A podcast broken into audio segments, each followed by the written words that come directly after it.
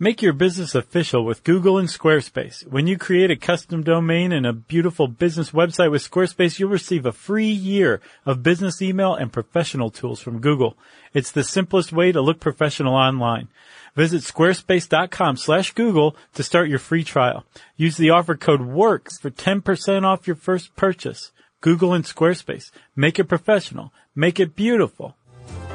Welcome to Stuff You Should Know from HowStuffWorks.com. Hey, and welcome to the podcast. I'm Josh Clark with Charles W., Chuck Bryant, and Jerry is over there. So, this is Stuff You Should Know, the podcast. Something large on my chest. It's the devil. It's the devil. Is it? hey, Chuck, you okay? What happened? Uh, you were just having what's known as sleep paralysis, buddy. Whoa. It was close to it, but my touch, my gentle touch, broke you out of it. That actually soothed me. Yeah. Uh, I'm just kidding, people. I was acting. That was stagecraft. Yeah. And uh, we were, well, we weren't debating because I was wrong. But we were talking about whether or not we had done this yet. We have not. Uh, like I said, I was wrong. We've bitten around the edges of it so much that I, I feel could like see how you would think. Yeah, I feel like if you pulled every little bit of sleep paralysis out of all of the episodes where we've talked at it, Uh-huh. talked at it, We we talked at it, not about it. you go away sleep paralysis. Yeah, Well, uh, uh, the most recent one was either exploding head Probably. or s- night terrors. Yeah. Um, and we specifically stopped talking about sleep we? paralysis so that we could save it for the actual episode. Yeah, those are always good ones. so finally, here it is. Like we'll be on an interesting train of thought and say, no, no, no, no, no. stop, stop. Yeah, that's exactly what we did too. I remember the first time this came up was in transmagnetic stimulation, the thinking cap one. Yeah, this has popped up a lot. Yeah. Well, it's pretty interesting stuff. Agreed. And it's been around a while. You know, um, the word nightmare, we use that to describe like bad dreams. It's actually incorrect usage. Oh yeah. Nightmare was originally intended specifically to describe sleep paralysis. Because night means night. Sure. Then mare or mayor, M-A-E-R-E, E, that extra E in there really messes it up. Yeah. But it's Old English, so I don't know if I pronounced it correctly or not. And neither does anyone else alive, so it doesn't matter. but that um, that specifically means an incubus, and an incubus was a type of devil, like the one that was just sitting on your chest, a male, a sex-crazed male demon I didn't Who- specify that. who would. Uh, well, I'm just making assumptions here. Okay. Who would come to you while you were sleeping and Uh-huh. sit on your chest and maybe kill you, try to kill you, and you couldn't do anything about it. Uh, yeah, I'm into I'm into the succubus and the incubus. okay. I'm a, I'm a, I'm open minded. But that's exactly right. The incubus is the male version of the succubus, or the old sex crazed hag that sits on your chest. So this Yeah. this whole idea of, of, of this has been a, around for a very long time. It's steeped in the supernatural, and we're only just now starting to figure out what sleep paralysis is. And to me, it's even more interesting now that we understand it a little more. Yeah, I did not know the exact definition of incubus Mm-hmm. until this uh, research, and now I hate that band even more. Do you? Yeah. I don't Sex, even- sex crazed demon, male demons. I wonder if that's what they were going for. If they were just like, Oh, oh, that, that sounds cool. no, I'm sure they knew. Yeah. Well, I'm hats off to him for realizing that, uh, Yeah. you know, making a, a medieval era nod. In They, their they might painting. have just thought it sounded cool. Who knows? I- Who, who I'm am thinking, I to judge? am thinking you're right. I clearly know nothing about good band names. That's not true. I thought you always come up with good bad names. No. Well, I don't know if other people agree. They're good to me. Has someone been? No. oh, okay. No, no one's Has dogging me someone for the been band mean on names. Facebook? No, no, no. I should say about that. no. You But just my own specify. band name is not. No, I like it, but El Cheapo. we're named after a gas station. Where? El Cheapos are, I know in the South, like South Carolina, and like I've seen them in Savannah. I think Mm-hmm. Okay. Coastal, I- I- Southeast. I thought that was a coincidence. They're El Cheap. Oh, no, it is. It is a coincidence. It is, but people send me pictures of El Cheapo gas stations, which Oh, I okay. always delight in. So you you're not named after a gas station. No, we're Okay. not. Because then we would be ExxonMobil, because that's a great band Gotcha. Sure. Everybody loves Exxon. name. Uh-huh. What have they ever done? Nothing. All right, so um, the the strict definition. No, I guess it's not strict, but the definition we're going to give. And where did you get this article? This is good. Oh yeah, we, we better shout this out. This is straight out of the British Psychological Society's journal. I could tell it was British. It was yeah, because they say whilst and stuff like that. Yeah. way off. um, but it was written by Julia Santamaro and Christopher C. French, and I believe they're both sleep paralysis experts. So I know for sure Professor French is because I also saw a video of him on Vimeo, Yeah. just basically talking about this. And he had a sweater on that said expert. Pretty much. Uh, so sleep paralysis, how they define it, and I agree, is it's a period of transient, consciously experienced paralysis, either when going to sleep or waking up. And um, I think I was under the misguided notion that it was almost always in the transition of waking up, and it sounds like it's even more common when you're going uh, into sleep, and that is the uh, hypnagogic stage as opposed to the hypnopompic stage. Right, which is coming when you're out of waking. sleep. Yeah. So I think I, I don't know why I got that impression, but I think I was wrong. I had the same impression. Oh yeah, Yep. probably came from us, each other. Probably. so have you ever had sleep paralysis? no, I haven't um, either. but I did want to mention that I did uh, c- told you I had an exploding head syndrome Mm-hmm. uh, experience after we did that show. Right. Like two or three nights later, it happened to me for the first time ever. Yeah, I, I was worried about getting this last night. I was Yeah. like, "Ah, I don't want this.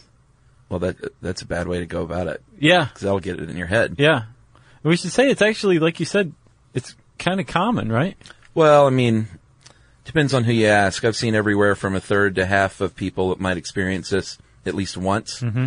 But I think as far as chronic, uh, uh, chronically, it's not nearly that common. No, it's something like, um, Do we have stats on that?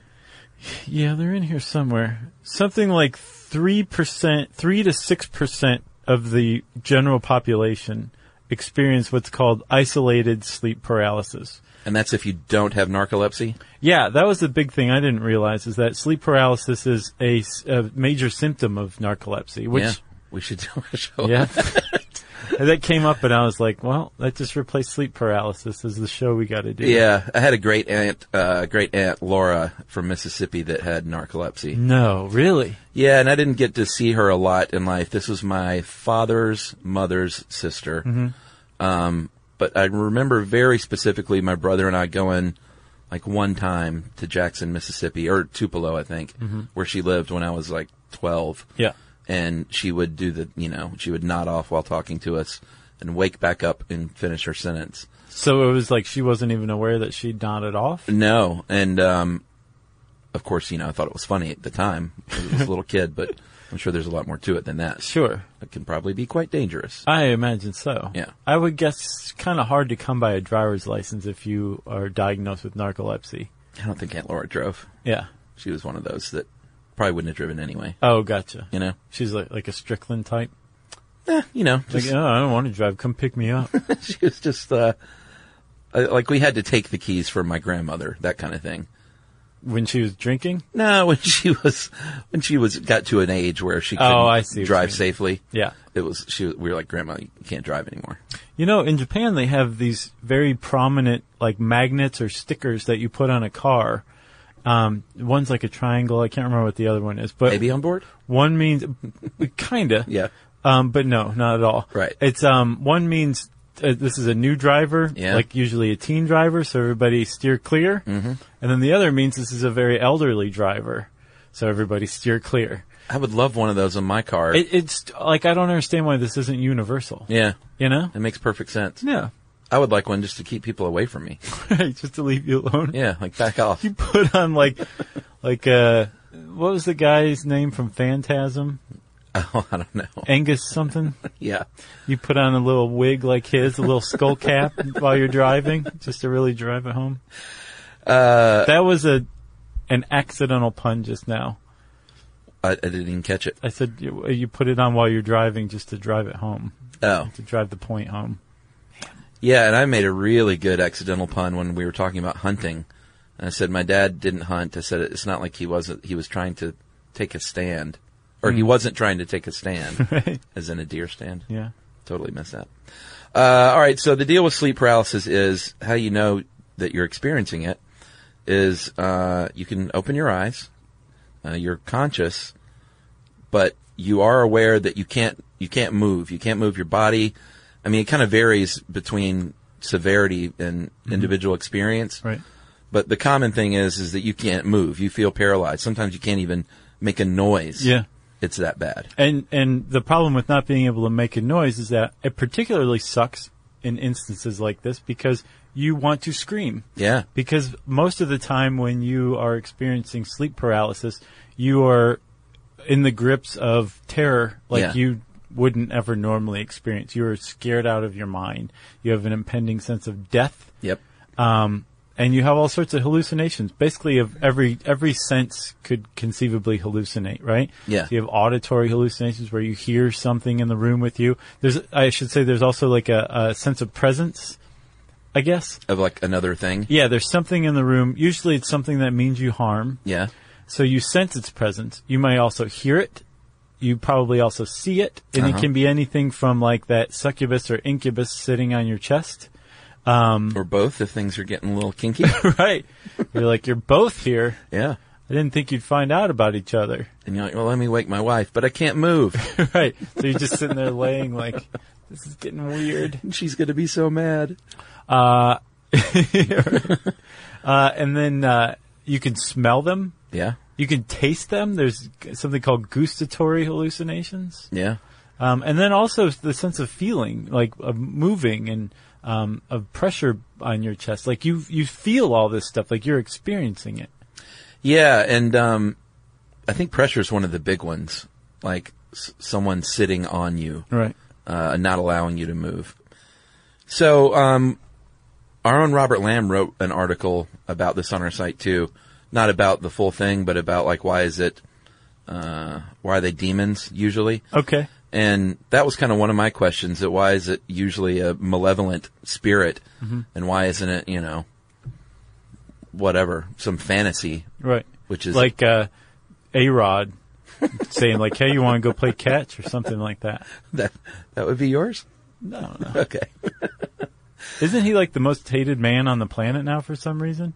Oh, I mean, he kind of went his end of his career. He was not very well liked. Why? What did he do? Oh, I didn't pick up on He it. did a lot of steroids and lied about it for years. Oh, oh, gotcha. Yeah. gotcha. He was like a repeat offender that consistently was like, I'm I not see. doing steroids. I see. I don't know why all these drug tests are saying I did. Right. They're like, you have a syringe in your arm. Robert said, and you know, he didn't like make this up, but his research indicated that um, someone's beliefs going into it might uh, conjure up these negative connotations, and when the experience itself is marked by like a pulse rate increase and labored breathing sometimes, and these it doesn't lend itself to like a good experience. Right, right. Because um, so Professor French concurs with Robert, right? He's he was saying like the the fear being usually a hallmark of the sleep paralysis uh, paralysis experience is not just you're afraid because you can't move and there's something in the room with you. That's part of it. Yeah. But he's saying your amygdala is also hyperactive right then. So you're experiencing fear on like its own terms. Right. It's like its own freestanding symptom. Uh-huh. That that even if like this, e- even if it was Lucky the Leprechaun, you'd still be super afraid that he was in the room with you, kind of thing, because Yeah. you're you're like that region of your brain that's that's delivering these jolts of fear to you is working overtime. Then it becomes that bad leprechaun movie. Yeah, yeah. The Which I one with never saw. Jennifer Aniston. Oh, is she in that? Yeah, Yeah, I never saw those. I never did either. Well, it had also said, speaking of movies, that like th- your own like what kind of pop culture you're into, like Sure. all this stuff can play into it because they are. It's sort of like an extension of a dream. Right. So um, if it's you know agitated by like labored breathing and rapid pulse rate and a nightmare, Right. Then it's not going to be uh, you know a rod floating in onto your chest with a baseball. Unless bat. you're super scared of him, then it might be. So let's take a break, man, and then we'll come back and talk about some of like the cultural interpretations of what the heck's going on here, okay? sounds good.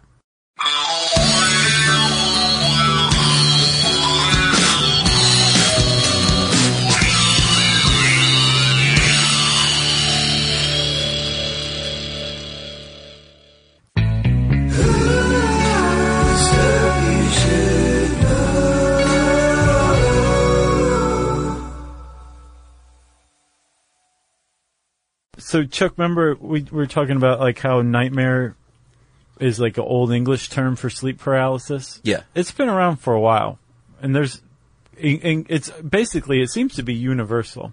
Yeah. And so, since it's uh, interpreted by the person based on like what their culture believes in, um, there have been like different interpretations of sleep paralysis throughout history and cultures around the world, and they're pretty interesting.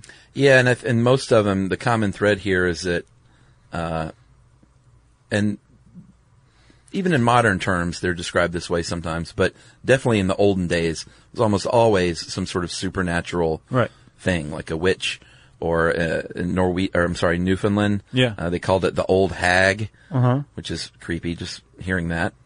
Uh, in China, the ghost oppression uh, because apparently the Chinese believe that you're you're very vulnerable. Your soul is when you're uh, asleep.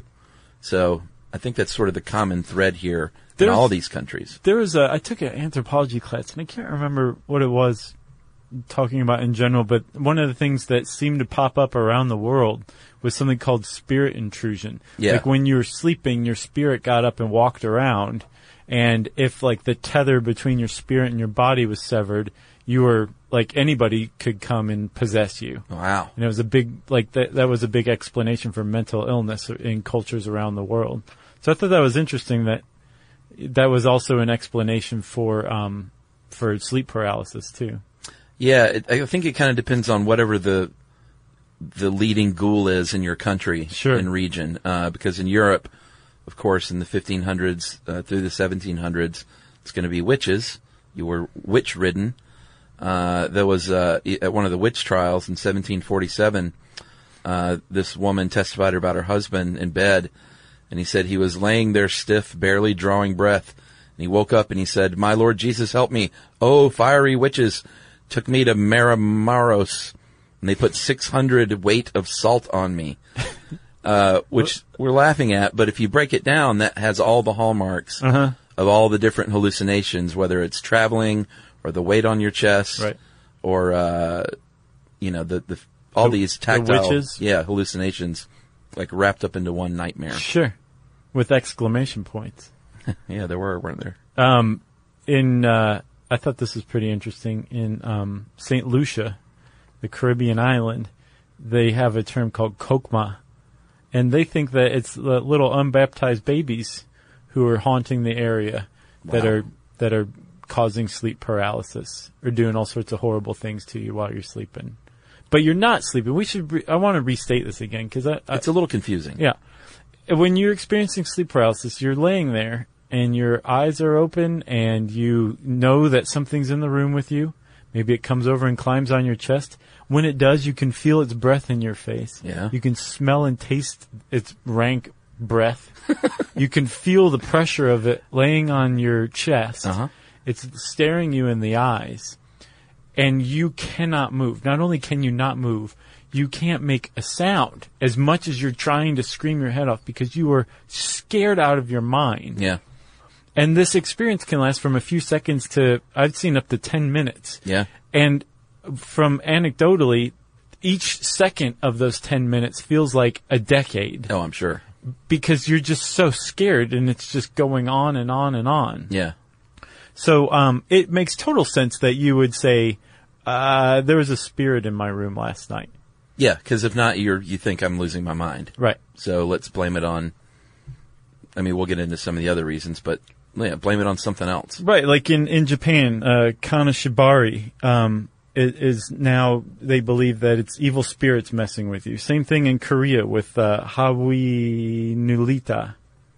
Hawi Nulita. nice Yeah, I thought that was pretty good pronunciation. and like we said though these are all sort of versions of the same thing Right. um, no matter where you go, which I always find interesting. Like these sort of universal regional things. And then most recently, though, the and this is where I think we first came into sleep paralysis with the transcranial magnetic stimulation episode Yeah.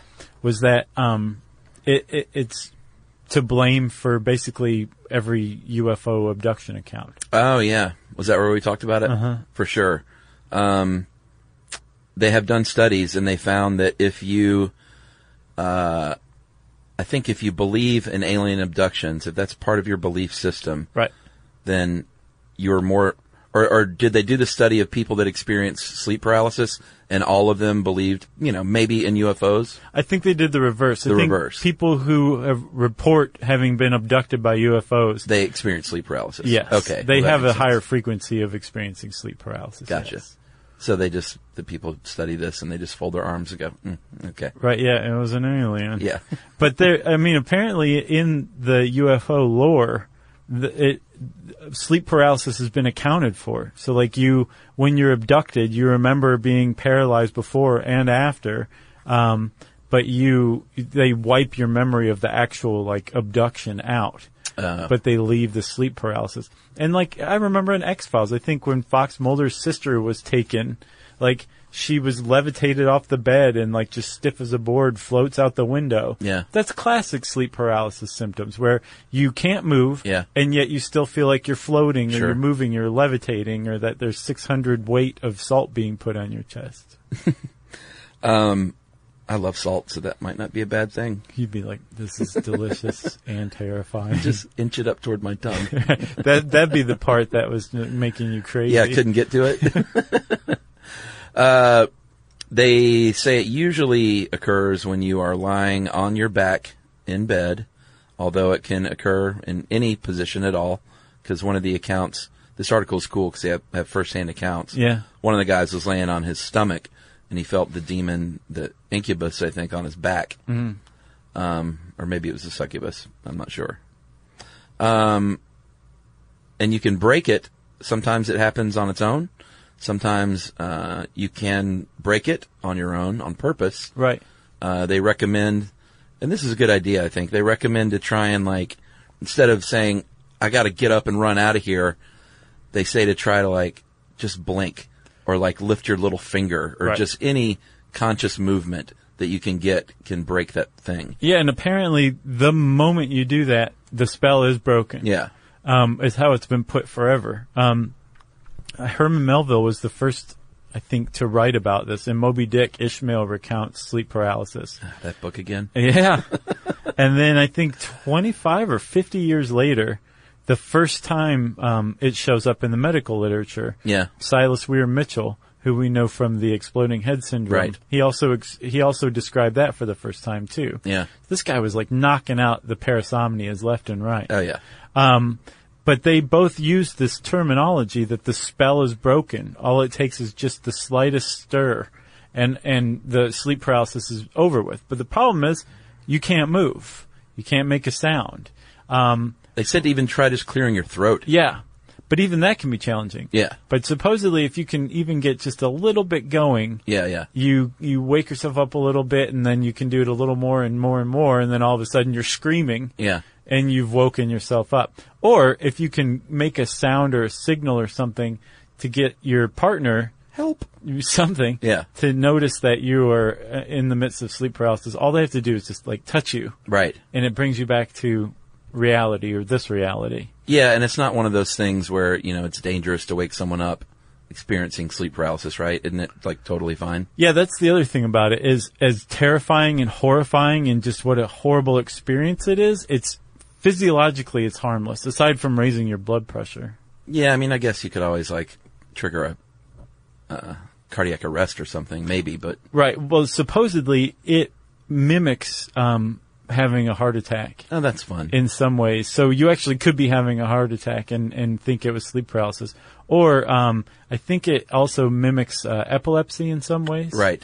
Um, so So there- diagnosed. but if it is just actual sleep paralysis, it's harmless. Well, yeah, and I know we did mention this. It might have been the transmagnetic, uh, transcranial magnetic Yeah, yeah. simulation. Yeah. Where they recommend one of the things is to just tell, or it might have been night terrors, tell people just to like learn to embrace it and go with it. And then it doesn't, cause sometimes it can be a joyful experience. Right. It's not always terror. Yeah. And maybe if you roll with it, you can control it a little bit more. It was uh, it was exploding head syndrome. That, that just it? just learning that it's actually harmless. yeah, same thing. like let people some people just got over it immediately Right.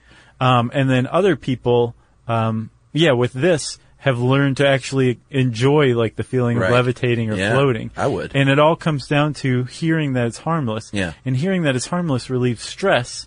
And stress is actually what brings both of those things on. Yeah. So they're related in some way.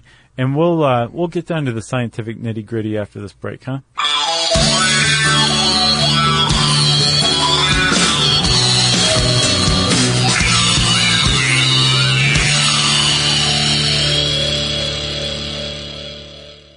Chuck, Yes, sir. if you're trying to eat better,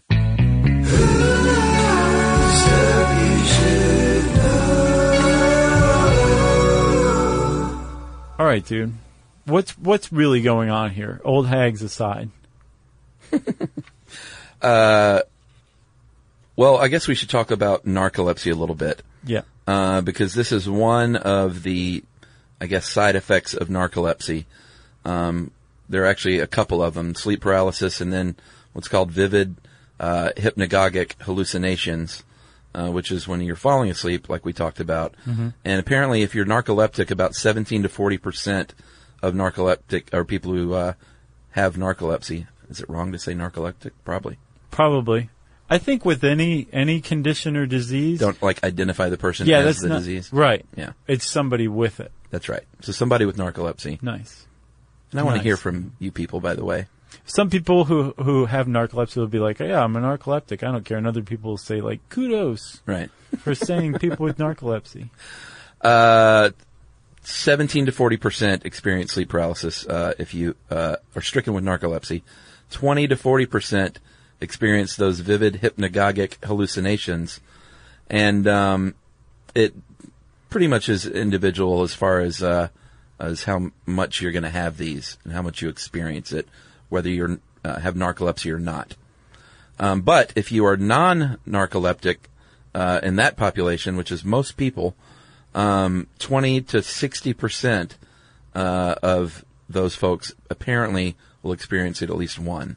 It's a Right. pretty wide range. Some people experiencing experience it very frequently, um, and apparently, if you have basically chronic, um, I th- yeah, I think s- it's called severe and chronic sleep paralysis. Right. So severe is um, where it happens like multiple times in a night, and then chronic is where that happens over a period of six months. Yeah. If you're one of those poor SOBs who has chronic severe sleep paralysis, Uh-huh. this can happen to you like up to 12 times or more in a night. Yeah, because you go back to sleep, it'll happen all over again. Right, yeah. So that was one of the things when you're when if you're moving a finger or blinking an eye or making a sound and you wake yourself up, you want to actually get out of bed and get up and move around to basically shake it off. Yeah. Because if you don't, you can fall back asleep and the same thing's going to happen again and again. Then even more mind boggling is this. One of the other traits of um, sleep paralysis are what are called false awakenings, right? Right. Which is some straight up inception stuff. Yeah, where you think you're awake and screaming, but you're not. Right. Then you wake up and realize, oh, I was dreaming that I was awake and Yes. experiencing sleep paralysis. So, It's a bit of a mind bender. It is, including that these false awakenings, according to Professor French in that video, can can be several layers deep. Yeah. So when you have an, a bout of sleep paralysis and you finally scream and wake up, you realize, oh, I was dreaming, right? Mm-hmm. You might experience it again, Right. and then you do the same thing and you, you, you go through this multiple times until you finally actually do wake up. But you can go through sleep paralysis over and over again in different layers of a dream. Yeah, and then you get up and you go to work at your stupid cubicle, and no one around you has any idea That you- of the living hell that you're experiencing. Or just the amazing journey you've just been on with A Rod.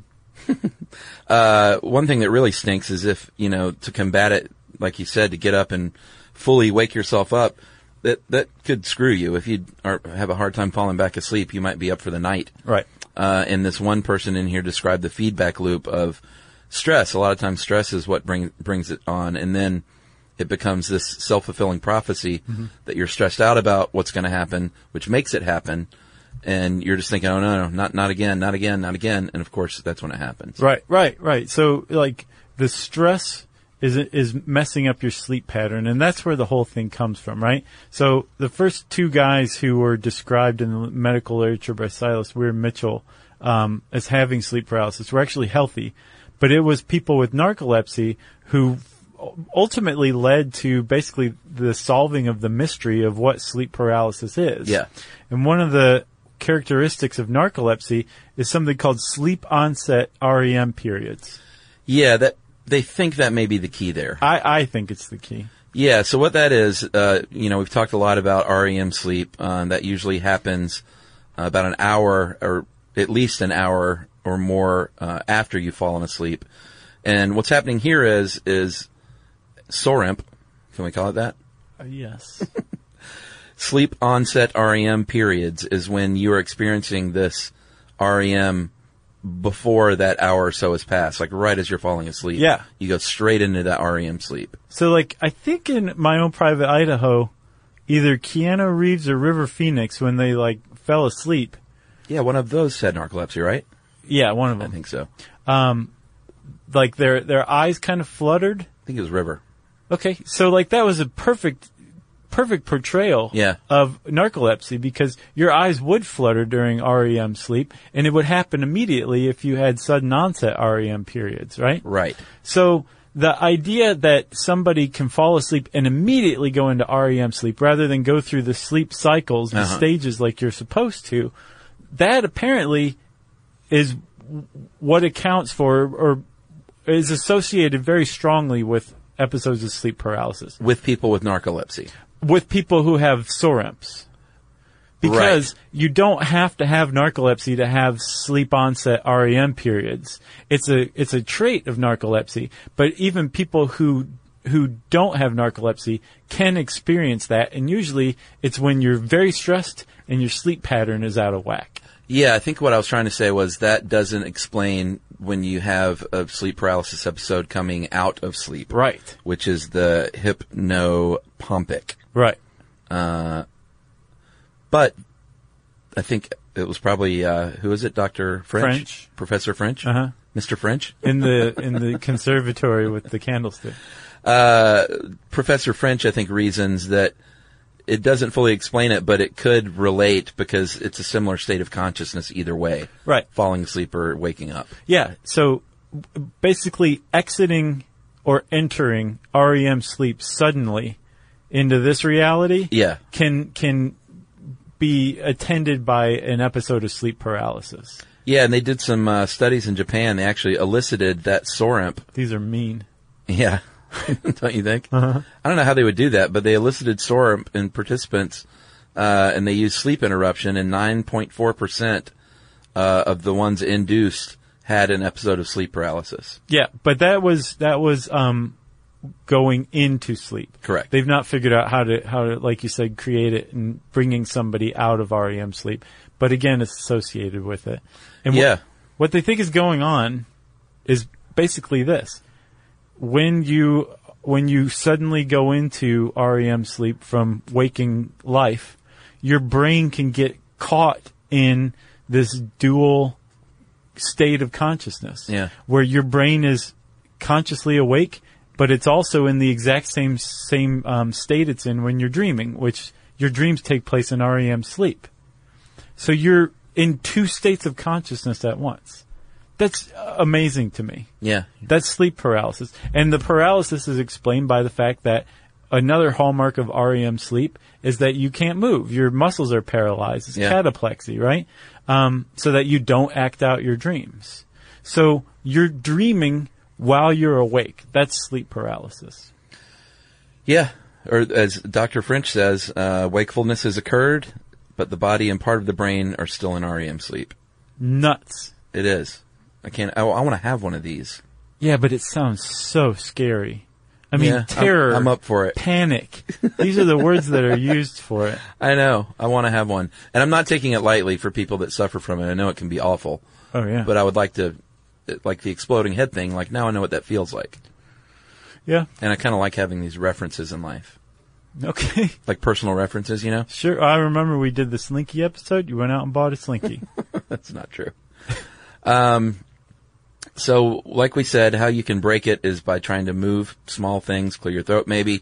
Um, aside from that, you can try and avoid it altogether by, if you're able to, have a really regular sleep schedule and stuff like that. But if you're, they make a good point, if you're traveling, if you're in different time zones, if you Yeah. have to work the night shift, You have a kid? yeah, e- exactly, waking up all night, you might, uh, kind of be, you know, at the mercy of the sleep paralysis gods. Yeah, I was um I was glad that they they put that in that realism because so many times whenever you're talking about a sleep disorder, it's like the CDC recommends eating Yeah. an apple a day, and it's just like this is not helpful. Like this isn't real. But this guy's like, yeah, you're you're in trouble when your sleep's all jacked up and you have sleep paralysis a lot. Yeah.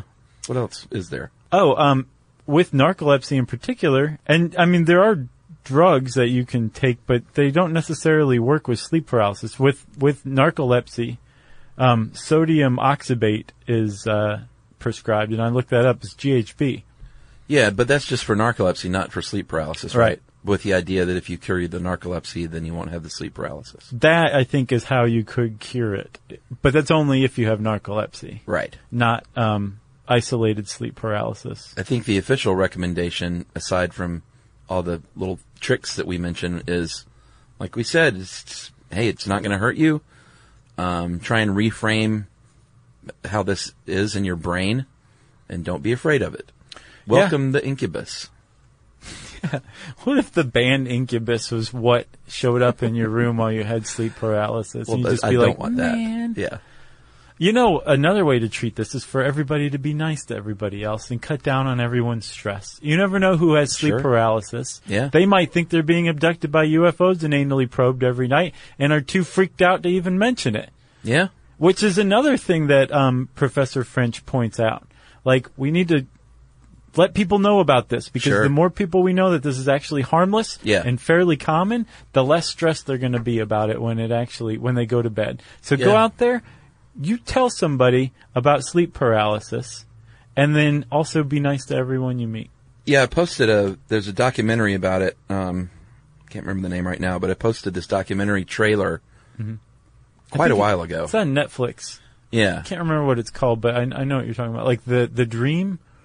uh, maybe something like that. It's got a pillow. But um, I uh, for posted logo. on uh, Facebook a while ago, Mm-hmm. and uh, a lot of people chimed in that had uh, bouts of sleep paralysis. Yeah, uh, yeah. it's- Apparently, it's very common. Yeah, I went and looked through the comments today. It was pretty interesting stuff, Yeah, and I, my heart goes out to everybody. same here. And hopefully, you've learned just to sort of live with it, be a dream sailor, You live with it. and It- ride it out. That would be kind of cool, though. So it'd be like levitation on. Yeah, control it. Incubus out, succubus in. Uh, you got anything else? no, Uh, if you want to um, learn more about sleep paralysis, well, just type those words in the search bar because we have a very limited amount here on How Stuff Works. So after you read Robert Lamb's great thing, go check out stuff on the internet, okay? Okay. Uh, and since I said whatever I just said, it's time for listener mail. Uh, hey guys, I've been a fan for years. I was introduced to you on a 24 hour road trip with my best friend when I picked him up from the naval base and delivered him home to spend the weekend with his family. Uh, by the time we were halfway home, I'd been awake for almost 30 hours. We still had six to go. Uh, my friend put on the latest episode of Stuff You Should Know, and we reveled in the gloriousness all the way there. Uh, anyway, I wanted to write and say thank you for saving my butt. I am a neuropsychology major studying in Melbourne, Australia. Nice. I was uh, feeling very, very unprepared for an exam, but was reassured uh, by mother that my knowledge base was much wider than what I was taught in class, thanks entirely to my beloved and off reference stuff you should know. I laughed at the time, but did a little merry jig at my desk when I opened my paper to find questions and answers that I knew thanks to you guys. Uh, so thank you. And boy, he put seven exclamation points there. Whoa. That translates into money in some parts of the world, you know. Uh, upon learning that I passed with flying colors with a U, my mother caught, uh, bought me a card that on the front reads, "I want to listen to all the podcasts you do." Hmm. For a moment, I thought that maybe uh, I talk about you guys too much, but promptly dismissed the idea. So thanks for the show, for the awesome podcast, four exclamation points, From one academic to several others, three exclamation points. Oh, it's starting to dwindle. Many, many thanks. That is from Tegan, Thanks, Tegan. who uh, describes herself, I guess Tegan's a lady's name, right? Sure. Um, as a nerdy neuropsych major from Melbourne. Thanks a lot, Tegan. We appreciate that big time. And all the exclamation points. Those were very nice. Got a little lazy toward the end, but right. That's Turned all right. the trail off. maybe she broke the key. Maybe she has narcolepsy. Good point. Uh, if you want to get in touch with us like Tegan, uh, you can tweet to us at SYSK Podcast. You can join us on Facebook.com slash Stuff You Should Know. You can send us an email to StuffPodcast at HowStuffWorks.com. And as always, join us at our home on the web, StuffYouShouldKnow.com.